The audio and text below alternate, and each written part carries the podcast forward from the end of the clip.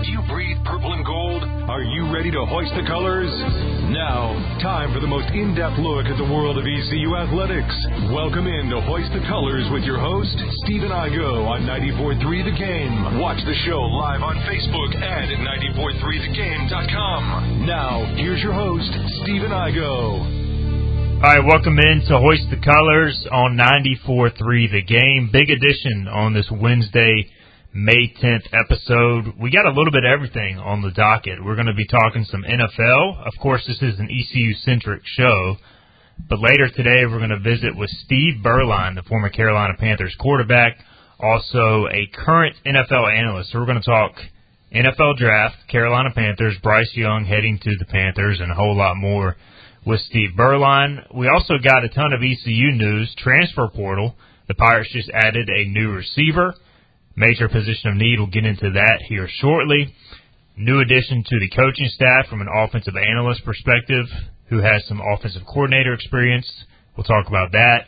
We got ECU baseball coming up later today. Old Dominion hosting East Carolina. That'll be a 3 o'clock first pitch. You can hear it on 94.3 The Game. Scott Rogers will be on the call here on this exact station. We may get into the hosting discussion.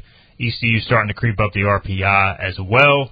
And maybe we'll even talk about Mike Aresco's long statement. If I read it in its entirety, it may take the entire hour. But we're live on Facebook. We're live on YouTube.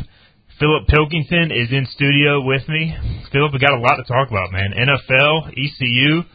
I guess we'll start with ECU.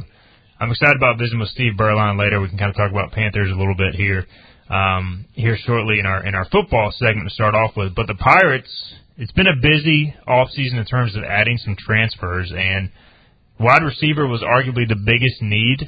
ECU addressing at least part of that last night, getting the commitment of Keelan Marion, a UConn transfer, and not the biggest household name, so to speak, but if you've been following this recruitment, a guy who had a standout freshman season in 2021, originally from Georgia.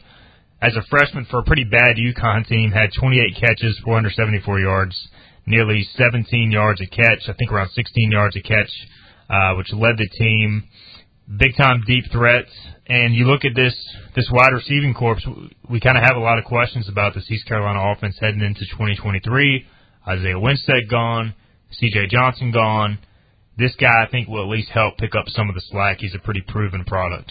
No, he definitely will. And one of the biggest questions that I had, not that there isn't more than just one, is who's going to be that deep threat guy? Now that Jalen Johnson has moved into the slot, it's clear what role they want Jalen to play, and that role is not the top part of the route tree. We needed a guy who could push the ball, who could catch the ball from a quarterback who pushes the ball down the field and run that top part of the route tree, because home run plays are very much part of the game in 2023. Yeah, and explosion plays, we saw it so often last year. Keaton Mitchell, how good did he make the ECU offense look at times? If they were sputtering, Keaton Mitchell would bust off a big run.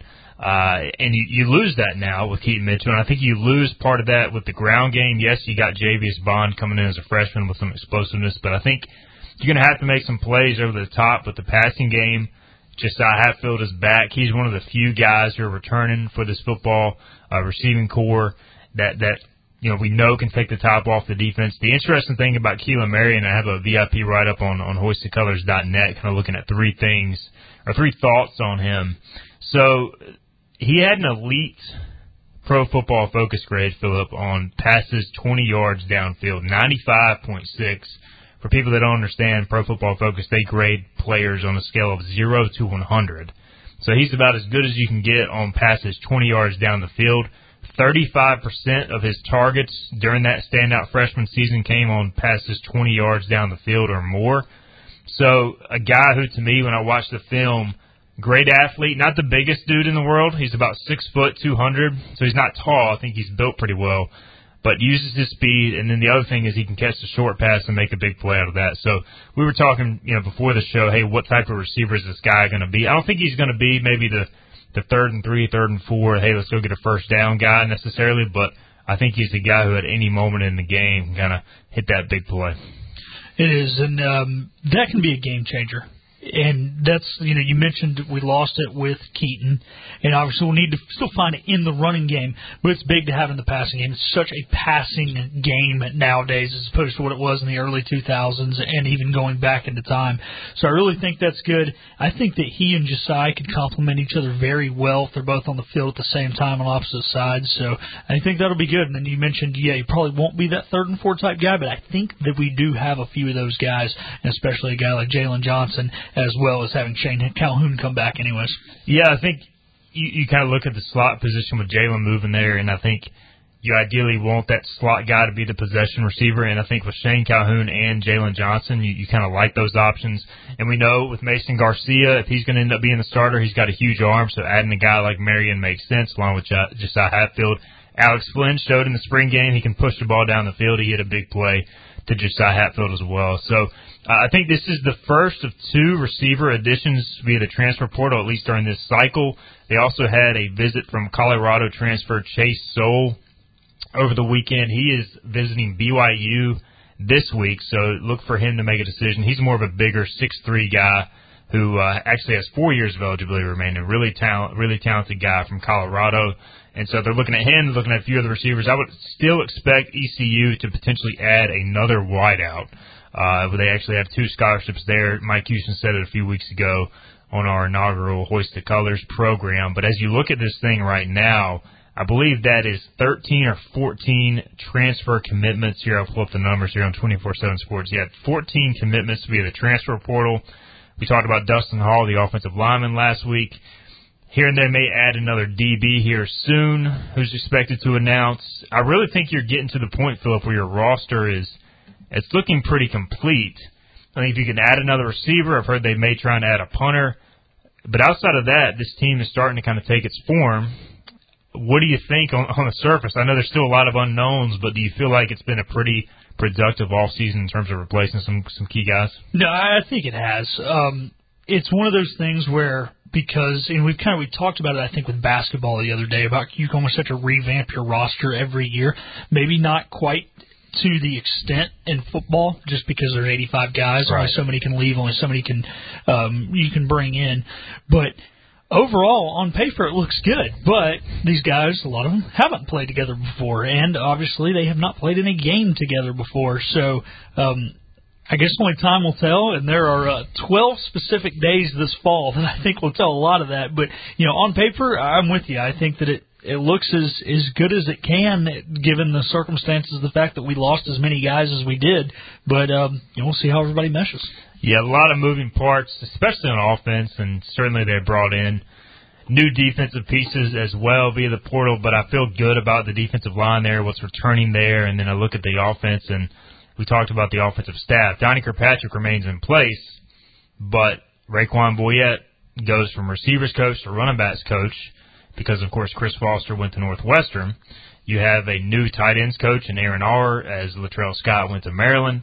So basically almost the entire offensive staff has changed. Steve Shankweiler steps back from coaching. Alan Mogridge takes over as the O-line coach. So a lot of changes on the offensive staff, and then a new addition was added yesterday, or announced yesterday. This, I think, was done about a week ago or so, or in the process of being done.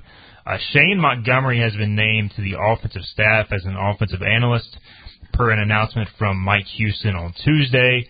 He brings 32 years of Division I coaching experience, including 4 years as an FBS head coach and 16 years as an offensive coordinator at both the FCS and FBS levels. He was most recently the OC quarterback coach at Buffalo the last 2 seasons. So, look, these analyst positions are interesting to me, Philip, because you can kind of pick and choose. Hey, do you want a younger guy to kind of do some different things? Or you want to bring in a veteran coach to maybe help out what's looking like a younger offensive staff under Kirkpatrick? So I see this as a home run hire because obviously Kirkpatrick has done a solid job with the offense, but now you even add another guy with quarterback experience as you're bringing in, you know, a new starting quarterback, and you're adding a little bit more to your offensive medium room because this guy's been around and done things at a pretty high level.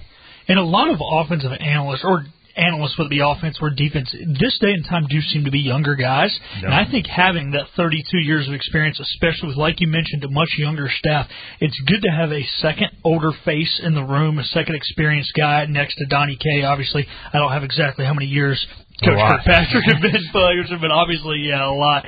So to have the two guys at the helm really able to mentor these young coaches, these new coaches, and you need chemistry with these coaches as well. And when you've got a guy who's been around as long as he has, who played FBS quarterback at a Power 5 program, who has been a head coach, who has been around the game as long as he has, he will ultimately be a huge gel guy, I think, for the staff. I think, for me, Mike Houston, you look, they've lost coaches during his 5-year tenure thus far, but it seems like every hire he makes is a quality one. He's got great connections. He's built a strong foundation here. Guys want to come on this staff. And we're seeing that, whether it's an analyst role, whether it's an assistant role, so he continues to hire strong. And we're going to try and get a few of those new guys, maybe Coach Roberts, the new receivers coach, Darrell Roberts, along with Alan Mogridge on the show in the coming weeks as well. They're out recruiting right now, which we're following on hoistthecolors.net as well. So I wanted to get some football talk, specifically ECU football, at the top of the show. We're going to talk a lot of baseball later on as well. Let's switch gears, Philip. Let's talk some NFL. By the way, if you're on Facebook, if you're on YouTube watching, and you do have a question, it can be NFL, it can be ECU, whatever. Drop it in. We'll address it on the show. If you want to call in and talk about the new commitment or recruiting or anything, 252-561-8255. Again, anything ECU related, we'll tackle. We're talking to Steve Beuerlein around 12:30. So, obviously, we can't talk then, but if you want to talk in the next few minutes, 252-561-8255 or any comments on our social media pages. Let's talk some NFL, Philip.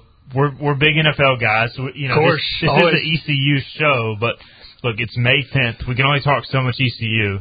We got ECU baseball coming up later. We're going to talk to Steve Beuerlein, who was in the league for a long time. We'll get his take as well. But some big scheduling news dropping today. Now, all right, let me ask you this, Philip. The schedule releases May 11th, as far as the entire schedule. Yep. And, like, it's almost become – the NFL is such a machine. Like, the NFL has become, like, this just incredible – everything is appointment TV. Is the schedule release, is that appointment TV for Philip? Yeah, I've always been huge on the schedule release. And I think it may be growing up in a city where I was close to a team. Right. And, you know – and the fact that I was fortunate enough to go to as many games as I did when I was younger. But, no, I love it. I want to know when my team's playing in prime time. I want to know how bad the Thursday night matchups are, how much I'm going to have to hate watching football every Thursday night. But, no, I love the schedule release, especially always interesting to see who the Lions are going to play and who the Cowboys are going to play on Thanksgiving, as well as the international games, because I love getting up at 9:30 and watching football all day. And they actually released the international games today. So any appetizing matchups on the international games? I think you have it pulled up in front of you. And, you know, for me, I almost forget they're on half the time outside of fantasy football. Yeah. Because I have to set my lineup or I miss a start here or there. But any ones that look pretty good on paper? So the biggest one I like, they have the three London games first. We got Jacksonville, Atlanta, Buffalo, Jacksonville, and Baltimore and Tennessee. I like the Buffalo-Jacksonville. Jaguars won the South last year. Their offense is coming in. They still got some holes on defense, but, hey, that's the same style as the Buffalo Bills. That could be a very high-scoring game for the fans in London. A couple of ECU ties there, right? Zay Jones. There you go. The Jaguars, and you said the Ravens. Ravens-Titans. So hopefully we'd see Keaton Mitchell over across the pond, as they would say, over in England. I wonder if they take – and you may or may not know this, but do they take the practice squad overseas? I would think – you know, because you got to have the practice leading into the game, I would think they almost do take the entire team along with the practice squad. But if he doesn't make the 53, if he makes the practice squad, that could be a good experience for him. So, look, I'm a Denver Broncos fan. You're a Carolina Panthers fan. It just so happens we'll be talking to Steve Beuerlein, who played for both those teams. Maybe that's why I'm having him on the show. Probably. But, it's I don't know, man. Like with the Broncos, they've been so bad the past few years. Since their Super Bowl, they have not made the playoffs, and it's just been sad. So, like, back when Denver was really good, Peyton Manning, obviously, like, NFL schedule release for me, it was like, man, I have to know the second it comes out. I'm checking Twitter for leaks all day long. That's how I am. And now, like, maybe it's just because Denver's so bad and I have no expectations. God bless Russell Wilson. I don't know. I'm not as excited. I'll check it probably online. I won't watch the TV program, but so you're the guy who's like checking for leaks all day. Oh yeah, I want to know all day long, and I can understand that because now it does kind of come to the point. It's like, well, which team gets to kick the Panthers' butt week one? Which team gets to do it week two? So it's not as fun as it used to be, because obviously back when you guys were good, it was about the last time we were good. Yeah. And we were winning those three straight division titles while you guys were making two Super Bowls there in a span of 3 years. So maybe it's not, but I am always intrigued to see, like I said, games that don't always affect my team, primetime games, such as like the Christmas Day game, which got released today, which is going to be Giants-Eagles. And I like that. They put up two good fights last year against each other. I think it's going to be a good one. That should be a good one. And so, all right, so how many primetime games do you forecast for the Panthers? How many did they have last year? I think we've had one each of the last, 3 years. I think they played the Texans this year, so I think the fact that it's going to be the crappy Thursday night before, I don't know, Prime Video starts right at the beginning. I was about to say, you used to have 2 weeks at NFL Network before Fox took over, but no, it's going to be some crappy Thursday night game. C.J. Stroud against Bryce Young. There you go. That is the Panthers' one primetime game. Maybe the Bryce Young factor gets some more, but I think Denver had 5 or 6 last year. There's no way. Yeah, come on. No more Denver. You guys are the Cowboys. Time. You can stink and get. I remember one year the Cowboys won 5 games and had 6 primetime games the next year. It's you have more primetime games than how many games you won last year. What the heck? I think a lot of it was the Russell Wilson factor, and now that's dampered quite a bit, I think maybe they'll have 2, just because Denver is a pretty national fan base. It is. But I vote for no. No primetime games if it's going to be like last year. But I don't think the Panthers probably should be getting many, but I think they'll get one. Yeah, you guys probably get 2. You guys always seem to have at least one night game against an in-division opponent, whether it be the Raiders or the Chargers. The Raiders, Chargers, Chiefs. Yeah. And even that first Monday night, they like to stick the AFC West or the NFC West as the second game. Exactly. So I could see that. But all right, we'll have more NFL talk a little bit later. Again, we'll visit with Steve Beuerlein around 12:30. Let's take our first break right now. On the other side, we'll talk some East Carolina baseball. Big game at 3 o'clock today against the Old Dominion Monarchs.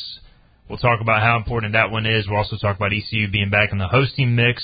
I think Baseball America has dropped its new projection, so we'll discuss that as well. You're listening to Hoist the Colors on 94.3 The Game. It's game day, Pirate Nation, as East Carolina gets set to travel up to Norfolk to take on ODU.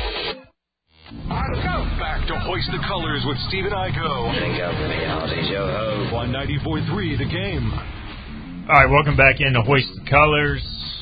Steve and Ico here, host of the show, joined by Philip Pilkington in studio. Set to visit with Steve Beuerlein here in the next 10, 15 minutes or so. We'll give him a call after this segment. Let's talk some Pirate baseball. In the meantime, we just talked ECU football and a little NFL. But big baseball game today at 3 o'clock. Of course, the game was scheduled originally for Tuesday night in the minor league park up in Norfolk. That was rescheduled due to some travel problems for ODU, also some potential inclement weather. This will be the second matchup between ECU and ODU this season. The Pirates previously, before the last game, which they won 7-3, had gone a couple years without a victory over the Monarchs in baseball. But they won that game back on April 11th, 7-3 inside of Clark O'Clair Stadium. But this is the big one tonight. Obviously, every game is important this time of year. But when you're looking at ECU's future prospects, and we'll get into kind of the hosting discussion here in a second, ECU 23 in the RPI, ODU sitting at 68. So this is a top 100 team. You're on the road. Philip and I were talking in the break. If you win this game, you could potentially leap into the top 20 in the RPI, which is probably, in ECU's case, the bare minimum of where they need to be to really be in the hosting mix. You're not going to have a chance to really improve your RPI setting this weekend against Memphis, which is a lower RPI team. So this is a big game tonight, Philip, just obviously for momentum but also for the resume. Yeah, and, you mentioned the momentum side of things. You just finally took 3 games on the road. You finally proved to yourself that you can play on the road. So I think this speaks a lot about their confidence level. But, yeah, I mean, look, hosting is not off the table. I think a national seed is. But if you lose this one, is it maybe safe to say, I don't know, hosting is – and it's not that I think this game hurts you that much. It's just the help that you need to become a host. I mean, this is the best road game we have the rest of the year, because I don't know what South Florida's RPI is, but I can guarantee you it ain't 68. Yeah, it's I think in the mid mid-100s, I believe. So I'm trying to scroll through and see here. It's not good. Yeah, 176. Yeah, so winning there is not going to help you a whole heck of a lot. The good thing is you play them three times, right? But still not going to help you a lot. So, you know, I don't think losing tonight takes it off the table, but it definitely leaves almost zero margin for error going forward. So, like, if you win tonight, then maybe you don't have to win basically every single game remaining in the regular season, whereas, you know, I think you got to go 6-2, 7-1 at least to put yourself in the conversation. You lose tonight right out of the gate in this 8-game stretch to finish the regular season. It's going to be tough. Let's look at this matchup, Philip. Garrett Saylor will start for East Carolina. He threw a couple of innings on Sunday at Cincinnati. He also threw against North Carolina quite a bit last Wednesday. The good news is he's had 2 days rest, but I think it's going to be a true staff day when you look at this matchup. And, you know, something that stuck out to me looking at the previous game is Danny Bill was dominant against ODU. 5 innings, I think he gave up 1 run, but struck out 9. I would expect to see Danny Bill at some point out of the bullpen, but it's going to be a staff day for both teams. It is, and one of the benefits to the staff day, you know, we mentioned this on Thursday, that Garrett Saylor, you know, when he comes out or the pen or he starts with the staff day, we see him use more of a variety of his pitches, or I guess it's more of an Austin Knight thing, but he allows Garrett to throw more variety of his pitches, and he really went at hitters a lot last week against Carolina. I think he's going to be able to do that tonight and set the tone for the game. So I really like the staff day in this situation. Like you mentioned, you know, 49 pitches just on Sunday, so only 2 days of rest. So probably will not see as many innings as we did against North Carolina when he threw 4 innings and 66 pitches. But if he can go out there and get you 2 innings, say, and attack guys, get a couple strikeouts, get this team who hits a lot of home runs kind of feeling bad about themselves after swinging and missing a few times, could really play into the Pirates' hands. This ODU, these numbers, man, this ODU offense are just, it's insane. 297 as a team, which is a good batting average, but they've hit 91 home runs. They got 4 guys with double-digit home runs, and they got 1 guy, Hunter Fitzgerald, who's hit 21 home runs, which is hard to fathom. I know the ball is carrying a little bit further this year in college baseball, but he hit one, I think, against ECU in the home game that maybe cleared the batter's eye, or at least hit the very top of it. I think he had the only run off Danny Bill. So yeah, he had the only home run of the game. It was amazing. We held him to 1 home run that game. We actually, hey, we had 2 and they had 1. That's big for us. No wonder we won the game. But yeah, I think it did clear the batter's eye. Yeah, that dude has some power. I mean, you don't hit 21 home runs. I mean, kind of interesting that he's got 11 doubles, 21 home runs. So if he squares it up, it's leaving the ballpark. Alex Boucher has 11. Jake Tyser has hit 16, and Camden Grimes has hit 11. So you got guys who can take it out of the yard at any moment. Again, almost with a team OPS of 1,000. They're at 942. The good news is, Philip, pitching-wise, they're not great. So you're going to have to score some runs tonight more than likely. They've got a team ERA of 4.99, so sitting at almost 5. 272 batting average against, which, like we were talking about off the air, isn't terrible, but not great either. I think ECU's pitching staff is around 230, which is a much better number.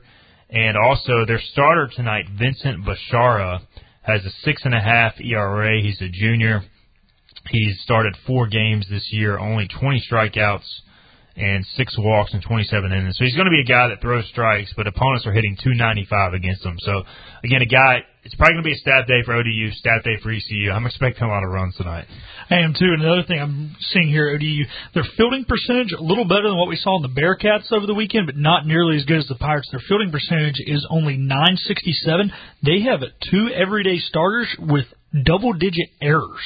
So putting the ball in play is probably going to be a little easier against a team like this. When you mentioned they don't have a great ERA, and then when you do put the ball in play, hopefully they might give you a couple extra ones tonight. ODU coming in at 30-17. They are 18-9 at home. They won a series at Arkansas State over the weekend. They're 13-11 in a very good Sun Belt conference in baseball. So definitely a multi-bid league, it looks like, as of right now.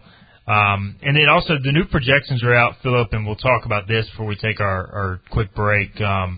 But East Carolina, according to Baseball America, we're still waiting on the D1 baseball projections that come out basically every Wednesday at this point in the season.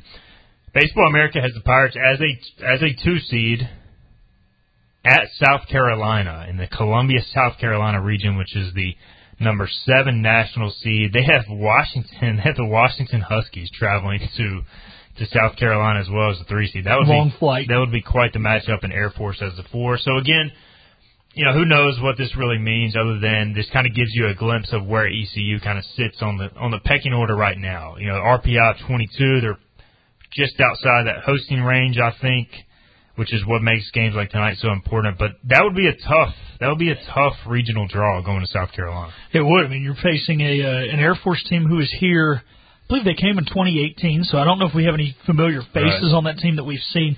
But I know the Mountain West is not the level of conference in baseball they maybe are in some other sports, but it's still a Group of 5 conference, which I guess we'll get into that Power 5 Group of 5 thing here in a second.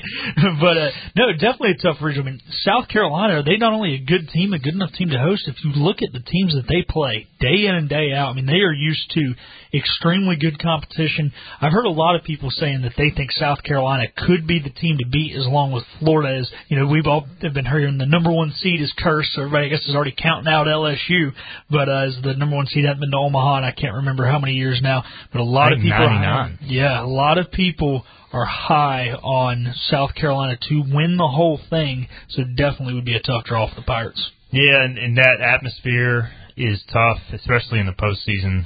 It would just be a tough place to go play. You look at some of the other regional competition, Wake Forest, projected to host. They're actually projected to be the number 1 overall seed as of right now after LSU dropped series this past weekend. We'll see how that transpires going forward. Duke scheduled to host as the 6th seed. Coastal Carolina, Virginia currently scheduled. West Virginia, Clemson. I shouldn't say scheduled, but projected to host as far as right now. So you got a lot of teams in the region. I think South Carolina and Wake would be the 2 I'd want to avoid. But again, maybe the Pirates can play their way back into a hosting mix as well. All right, let's take another break. On the other side, we'll try and catch up with Steve Beuerlein, the former Carolina Panthers quarterback, current NFL analyst for CBS Sports, longtime NFL quarterback. We'll talk draft. Maybe we'll find an ECU connection or 2 as well. You're listening to Hoist the Colors on 94.3 The Game. It's back to Hoist the Colors with Steve and I Go. How good is this on 94.3 The Game? All right, welcome back into the program. Steve and I Go here. Philip Pilkington in studio as well.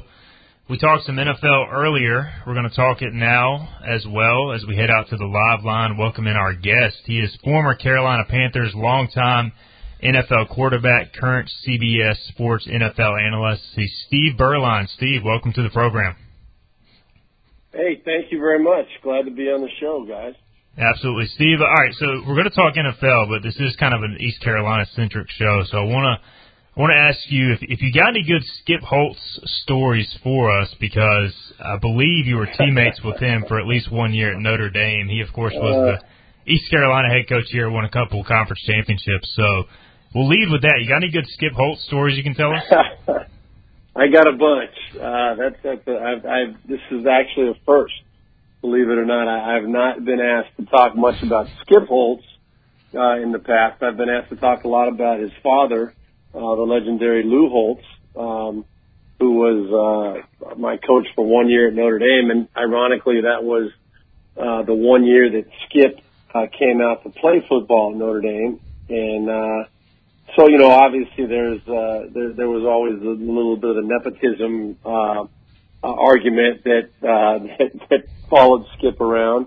He was a student at Notre Dame, and you know, he never came out for the football team prior to his dad's arrival. And then when he came out, he wanted to be a quarterback, and he went over initially to kind of work out with the quarterbacks, and Lou came over to our group, and there was probably, I don't know, at that time there was probably, I don't know, 8 to 10 quarterbacks that were out there, including scholarship guys and some walk-on guys, and Skip was right in there. And Lou came over and said something along the lines of, "Son, you have to realize I've seen you throw your whole life, and I understand and I know that you are not a quarterback, but you need to get over in the receiver's line."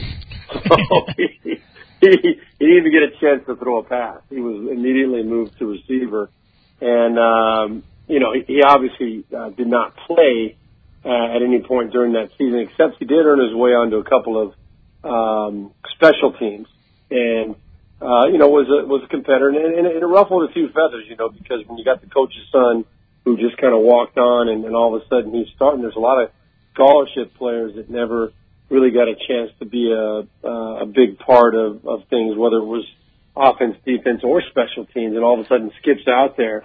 But he played hard, and he ended up making some plays. The most famous one that you may have heard of at some point was he almost cost us the last game of that 1986 season. We were playing out at the Coliseum in L.A. against the USC Trojans, and we were mounting a huge comeback, and the only thing that could hurt us at that point in the game, there was about a minute or maybe about 7 or 8 minutes left in the game, and Skip somehow broke through on the punt team and had a chance to block the punt, and he missed the punt, and or he missed the block, but he absolutely just ran right into the kicker and got called for roughing the kicker, and we thought that might have cost us the game at that point. Fortunately, it didn't, but we came back and won. But Lou's comment after the game was that he now understands why certain animals devour their young, and so he said that he had thought, maybe ending Skip's short life at that point. But fortunately, we came back to win the game, and a lot of great stories with Skip over the years. I've gotten to know him even better over the last several years, and great person and a great coach. We're visiting with Steve Beuerlein. Great stuff there about the former East Carolina coach Skip Holtz. Steve, we're going to talk about your NFL career, specifically your time with the Panthers. Obviously, you're an analyst now. A ton of Panther fans around here. Let's start first with this current Panthers team. They picked Bryce Young first overall in the 2023 NFL Draft. From your perspective, do you feel like that was the right pick? I think from a lot of perspectives, it was the right pick. There are questions I think about each of these guys coming out this year. I don't think there's one quarterback that stood out to me, which is why there was so much discussion about who that first pick was going to be. But, the only question that I really have about Bryce Young is his size. And, 5'10", about 185, 190 pounds. That to me is a question mark, and I've had questions about some other smaller quarterbacks in recent years that have, come to fruition from a durability standpoint. When you talk about Kyler Murray and what he's going through right now, obviously the knee injury, that could happen to anybody, but his size is always going to be a question mark until he proves that he can do it consistently, and win big games. With Tua Tagovailoa this past year, obviously the durability was a huge issue, and it's really the only question about him moving forward with the progress that he made as a quarterback down in Miami this year. But the durability that comes into play, and with Bryce Young, I think he all around was probably the most polished, most NFL-ready quarterback in the group. Playing that system down in Alabama, it is very similar to an NFL-style offense. He's very comfortable in the pocket, can make all the throws. He's got good enough arm strength. I don't think he has great arm strength, but he's got good enough arm strength, can make all the throws, knows how to get through his progressions and his reads. He won't be rattled because he's played in a lot of big games. I think he enjoys the spotlight. So all those things, I think he's going to be just fine.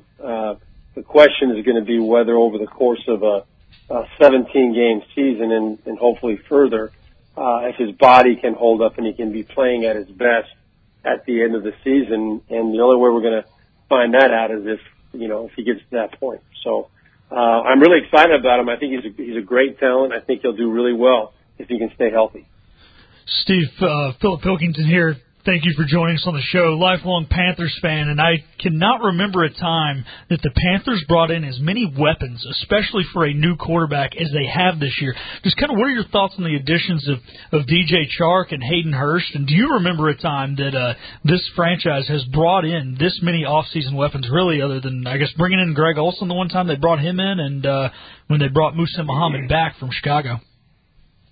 Well, I think you're seeing a really concerted effort from ownership, and it's been made very clear over the last couple of years that this owner wants to win and wants to do whatever it's going to take to win, obviously doing things the right way. But everything is about putting a great product on the field that the Carolinas can be proud of. And I think this is a year where he came out and said, you know, we are going to do whatever we can do to provide the support a young quarterback needs. And really impressed with a lot of the moves, like you said. You know, DJ Chark is a guy that I think is at the point in his career where he wants to be that, that guy and establish himself as a true number one, if not a number one, one of the very best number two receivers in the NFL. And you mentioned Hurst also. There's a lot of people that think he's going to be a breakout kind of guy this year as well. But I think in general, the mentality is really what's most important. And I think the players understand very clearly. And especially, it might sound a little bit, kind of opposite of what the average fan might look at it. But when you trade away a player like Christian McCaffrey, who's arguably the best running back in the NFL. You trade him away last year. A lot of people look at that maybe as throwing in the towel, but I think the Panthers looked at it as building for the future and really trying to make the most immediate impact in using the value that they got for Christian McCaffrey and draft choices and going out and spending money in free agency because the cap space that was created by getting McCaffrey off the payroll. I think the decisions are all very sound, and as a young quarterback, Bryce Young should be very excited about the mentality as well as the weapons that he's going to be provided with there. We're visiting with Steve Beuerlein, who spent several years in the NFL from 1987 through 2003 with the Raiders, Cowboys, Cardinals, Jaguars, Broncos, and, of course, the Carolina Panthers from 1996 to 2000. He still to this day holds the record for most passing yards in a season in 1999. Steve, what do you remember your most, or what do you remember the most about your time with the Panthers, specifically that 99 season, and kind of, you really did build an identity here. I think in the Carolinas, especially in the Charlotte area, people still resonate with the name Steve Beuerlein today. So, what do you remember about your time the most with the Panthers? Well, I remember so many things. I really identify most with the Carolina Panthers throughout the course of my career. I played with 6 different teams, but my years in Carolina, even though it ended on a sour note with George Seifert releasing me for salary cap reasons after the 2000 season, I loved wearing that uniform. I loved playing in that stadium. I loved living in Charlotte. The people were so receptive and gracious to me and really embraced me. And I think what they respected out of us, during that time more than anything, I think they knew we were a little bit shorthanded. We didn't have, the weapons, maybe across the board, or maybe the depth up front, the quality of players, to really compete for a championship at that time. But we were right there on the cusp of making the playoffs each year, always one game out, or at most 2. I think we were one the 2 full years that I was the starter, and we just competed. We fought our guts out, and I know during my time there, I did not miss a snap during the course of the 2.5 years that I was a starter after Kerry Collins walked away, and had a lot of injuries, a lot of surgeries after the seasons were over.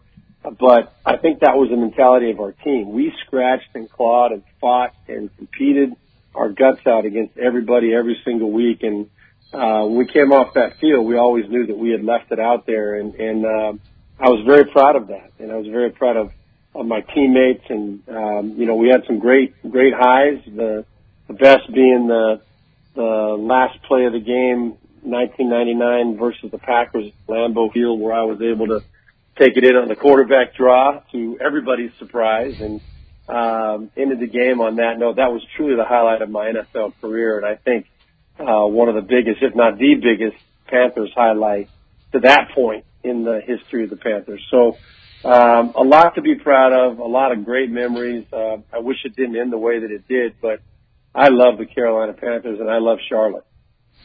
I know you're originally from California and you're still doing some work as an analyst. Have you had the chance to come back to Charlotte to call any games recently, or just to visit the area, or what, you know, do you try to get back here much at all?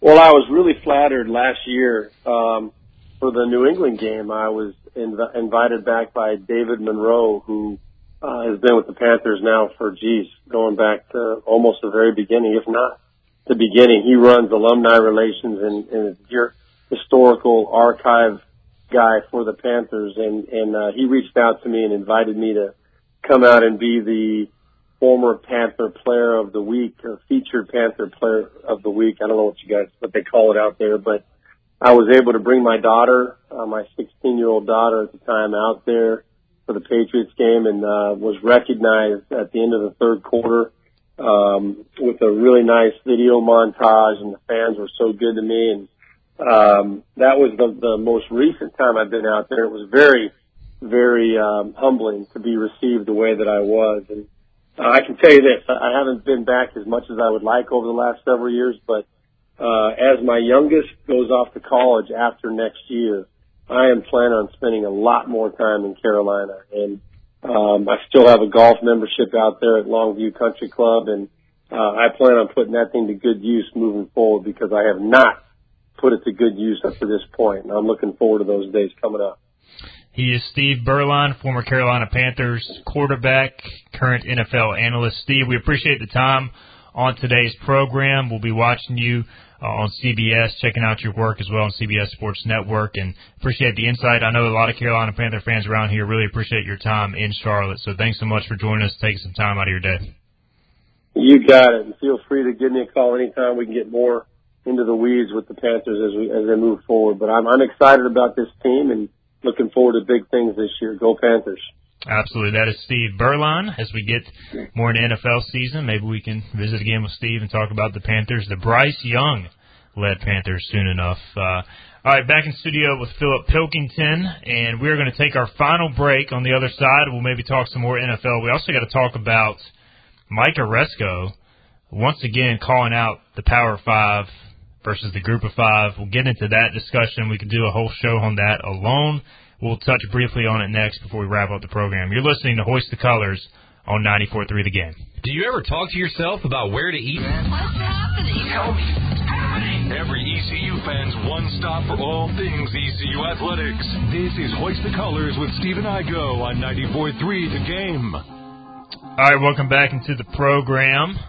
Fun edition of Hoist the Colors. We just visited with Steve Beuerlein, former Carolina Panthers quarterback, long-time NFL quarterback, now an analyst. And so we were talking. So you were born in 98, Philip, so you don't probably remember any of Steve Beuerlein and the Panthers because he played till 2000. So yeah. I'm going to guess 2-year-old Philip didn't realize what's going on out there. But have you heard, you know, growing up with other Panther fans, any stories? And we were talking, like, I wasn't a Panthers fan, but I remember watching that 99 game at Green Bay, and I just remember Carolina scored on the last play of the game, thinking how cool it was the way they won, in the venue they won, with Beuerlein's quarterback draw. But pretty cool visit with maybe not Panthers legend, but definitely a guy that resonates with a lot of people. Yeah, for sure. What I kind of remember about him is, obviously, I first remember him being a backup for you guys to Jake Plummer. Yeah. But what I remember being told about Beuerlein was just the fact that he was the gritty player that, you know, he kind of talked about the mindset of the team back then. And what I viewed the franchise as back in the Jake DeLome era, my grandparents especially, I remember them always telling me, like, Beuerlein kind of set that tone, set that you don't have to be the best quarterback, but you got to be the toughest, you got to want to win. And they always spoke very highly of Steve, and so that's kind of what I remember. But, yeah, I don't actually remember him on the field, except for the famous picture from the Green Bay game, him laying on the ground on his side, you know, his arms in the air. And you got to respect the guy who stuck around in the league for as long as he did, and you looked through some of his profile. Like, he had to deal with a lot of adversity. So, like, I feel like any opinion or take he has on the game today holds a lot of weight, because I feel like he's kind of been through it. He's seen every angle, backup, starter, you know, expansion team basically with the Panthers. He also played for the Jaguars, so it's like he's kind of been through it all, man. I mean, obviously backing up Aikman with Dallas, so just a really cool guest. And, yeah, we'll try and get him back on, definitely. Come NFL season, clearly we'll be talking a lot of East Carolina football throughout the Hoist the Colors program, but anytime you have a chance to get a guy like Steve Beuerlein, you gotta take advantage of it. And a lot of Panther fans listen as well. All right, a few minutes left on the program. So yesterday, and Mike Aresco, the commissioner of the American Athletic Conference, which of course is the league East Carolina is in, he's been on this for a while, and he released this. He put in a statement yesterday, which you can go read it online. I mean, if I read it right now, it would take an hour. But he is again making the argument that the term Power Five, which is not even an official term, was indeed media created to recognize the ACC, Big Ten, Pac-12, etc., over the Group of Five, which is also a made-up term. He's saying that needs to be essentially abolished. You know, have we reached the point where that's even possible? Or, you know, I appreciate Mike Aresco for doing this, and we could, again, have a long discussion on it, Philip, but it just seems like I just don't know what good this does at the end of the day. I don't know. Yeah, I think was it 2001, I believe, when the BCS started? Yeah, that kind of set the standard.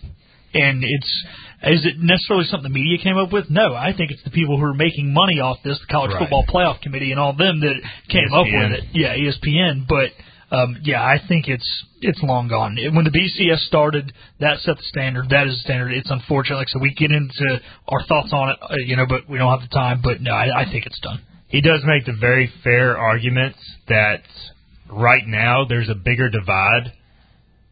Like, if you look at the SEC and the Big Ten, those are the clear two top leagues. For sure. And, after that, there's a gigantic drop-off. So why should the ACC, Pac-12, and Big 12 be grouped in with those leagues? To me, I think that is a very fair argument. Yeah. Now, how far is that argument going to take it? I don't know. At the end of the day, Power 5, G5, whatever, certain leagues are making more money than other leagues. Right now, East Carolina is in the best of the, the next five. The Big 12, teams like UCF and Cincinnati left the American because of the monetary gains they can get from the Big 12. If ECU had the chance to go to the Big 12, they would go to the Big 12 for money. So it's just, at the end of the day, the leagues that make the most money are going to get that recognition. And I hate it for ECU because I do think it is unfair, but it is what it is. So we'll maybe discuss this more throughout the week as we get going. But, Phil, appreciate your time today, man. Thank you. And thanks for being in studio. Tomorrow we're scheduled to have Deshaun Amos, former ECU DB, CFL player, on the program as well. We'll also recap ECU ODU. You've been listening to Hoist the Colors on 94.3 The Game.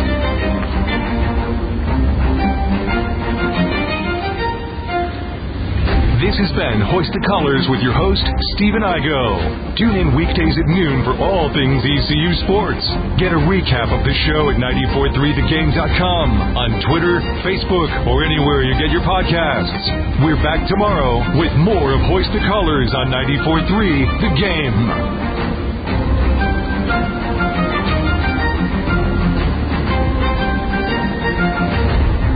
Otavola in Greenville is your local marketplace. Otavola offers diverse menu selections, casual lunches, and family meals ready to go. At Otavola, they specialize in the creative use of fresh ingredients, seasonal menu selections, and fun culinary